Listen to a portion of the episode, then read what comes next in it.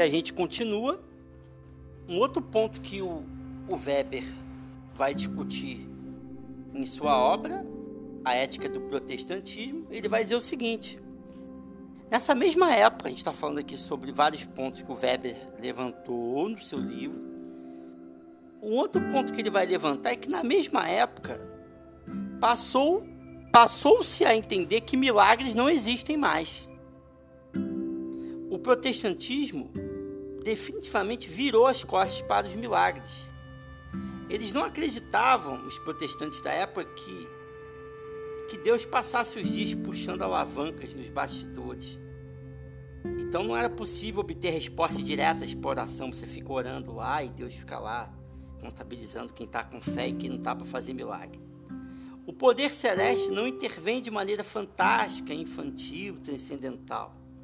O Weber chamou isso de desencantamento do mundo.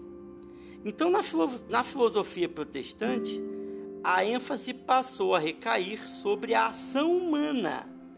O mundo cotidiano era governado pelos fatos, pela razão e pelas leis da ciência que podem ser descobertas. Portanto, a prosperidade não era misteriosamente ordenada por Deus, nem podia ser conquistada através de orações, porque durante um tempo pensava-se que Deus, por intermédio de orações, iria fazer milagres, maravilhas.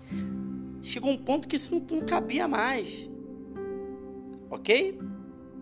Agora, a prosperidade não era misteriosamente ordenada por Deus e nem podia ser conquistada através de oração. Mas a prosperidade só poderia resultar do pensamento metódico, da ação honesta, do trabalho industrioso e sensato durante muitos anos. Então, como é que você move a mão de Deus? Vou ser bem claro agora.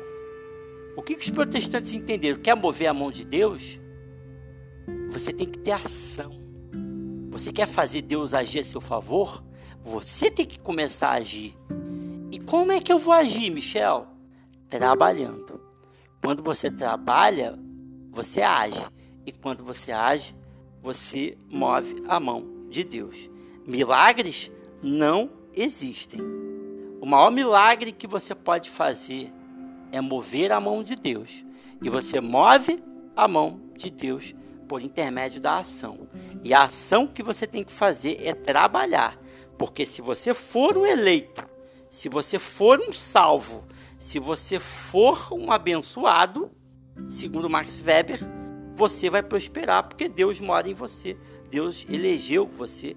Você foi alcançado pela graça. Você é um eleito.